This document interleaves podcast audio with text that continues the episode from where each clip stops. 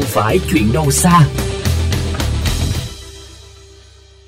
Quý vị thân mến, thời gian gần đây, nhiều tuyến đường trên địa bàn thành phố Hồ Chí Minh, đặc biệt là tuyến quốc lộ 1 qua quận Bình Tân, Bình Chánh, quận 12 xuất hiện nhiều bãi rác do người dân sinh sống buôn bán quanh khu vực đổ trộm, làm nhếch nhác, ô nhiễm và mất mỹ quan đô thị.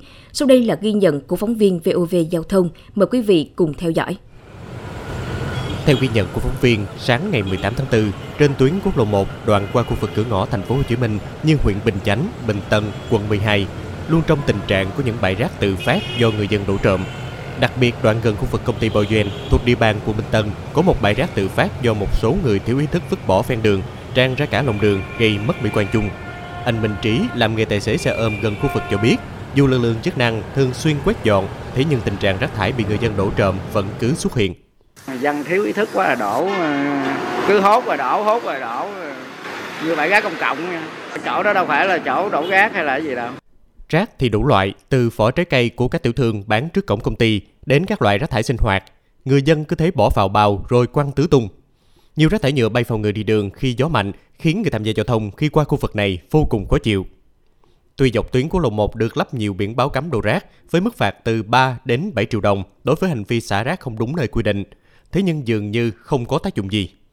Anh Nguyễn Đức Tài sinh sống gần khu vực tỏ ra khá bức xúc trước hành vi thiếu ý thức của một bộ phận người dân cái đống rác thấy lâu lắm rồi cứ bỏ được vài hôm có công ích hốt rồi lại bỏ tiếp tình hình là cái diễn ra hoài tội nghiệp cho mấy anh công ích có cái bản nhà nước treo băng vô là phạt năm bảy triệu nhưng mà thực tế là chẳng bắt được ai thôi như họ bỏ họ chạy mất tích thôi mà những bãi rác tự phát dọc tuyến quốc lộ 1 không chỉ làm mất mỹ quan đô thị, gây ô nhiễm môi trường mà còn ảnh hưởng đến sức khỏe, đời sống của nhiều người dân sinh sống quanh khu vực.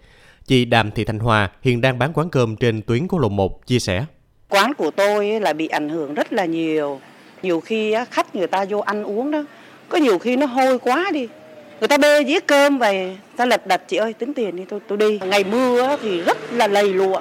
Nó hôi thối nó bốc lên cả một ngày luôn coi như là chỉ có ờ, đau đầu thôi không thể nào chịu nổi. Không phủ nhận những nỗ lực từ chính quyền địa phương và lực lượng dịch vụ công ích ngày đêm thu gom rác trên địa bàn thành phố thế nhưng dường như chúng ta chỉ giải quyết phần ngọn của vấn đề cái gốc ý thức của người dân trong việc giữ gìn vệ sinh chung cho cộng đồng vẫn còn rất kém Thiết nghĩ, thay vì đặt những biển báo cấm đổ rác làm bù nhìn rơm, thì hãy mạnh tay trong việc xử lý hành vi vứt rác không đúng nơi quy định.